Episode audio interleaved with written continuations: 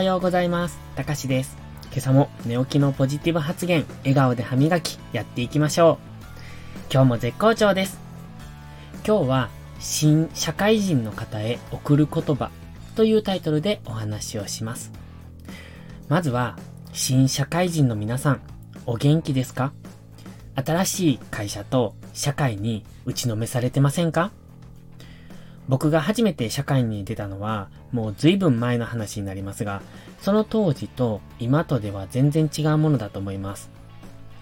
でもきっとその当時自分が感じたことは今皆さんが感じておられることと似ているだろうと思い、何かのアドバイスになればと思ってこれを記します。それではきっとぶつかる壁3選。まず1つ目、先輩は年下だった？2つ目、どっちの先輩の言うことが優先？3つ目、昨日と言ってること違うじゃん。では、1つ目から。先輩は年下だった？です。まず、社会人になって思うことは、先輩の存在です。それは良くも悪くも先輩なんですよね。そして、その先輩は年下ということもあります。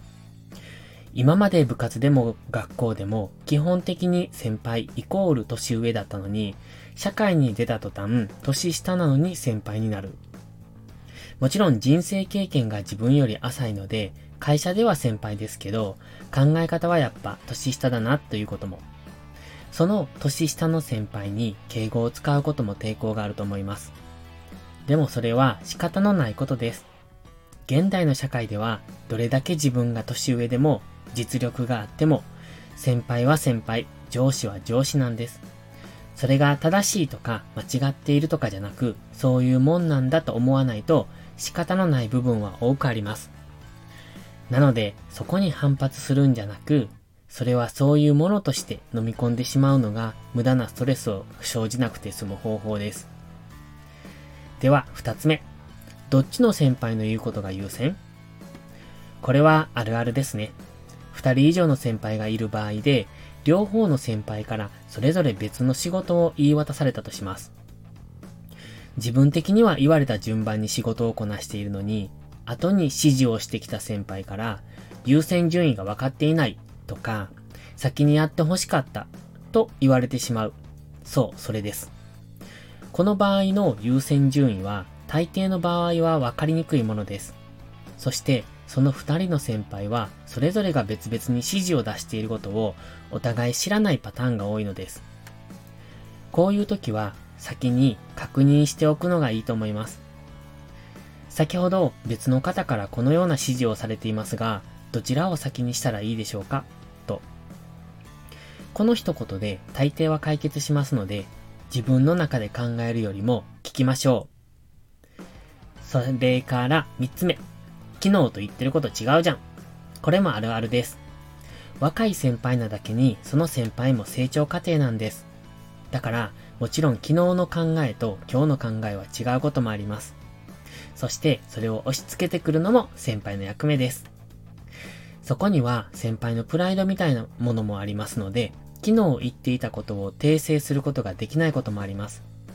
ですから、そこはあなたが一歩大人になってあげましょう。きっと自分も先輩になったら同じことをするかもしれない。だから今日は許してあげようと。新入社員の時は覚えることがいっぱいですし、知らない常識を当たり前だと言われるし、理不尽ばかりに感じることもあります。それはあなたが自分に余裕がないからそう思うのであり、もう少し年数が経てば何でもないことで悩んでいたんだなってことにも気づきます。この配信を聞いていただいた方には、心の余裕を持って先輩や社会と向き合ってくださいとアドバイスを送ります。そうすると悩んでいたこと、イライラしていたことに対して、なんだそんなつまんないことで悩んでいたのかと気づきます。一歩引いて考えてみる。相手の立場で考えてみる。今すぐにそれをするのは難しいかもしれませんが、何も知らないで毎日先輩に振り回されるのと、この配信を聞いて理解した上で接するのでは大きく違います。先輩が理不尽だと愚痴る前に自分でできることをやっていきましょう。それではいいことから始めよう。今日も元気よくいってらっしゃい。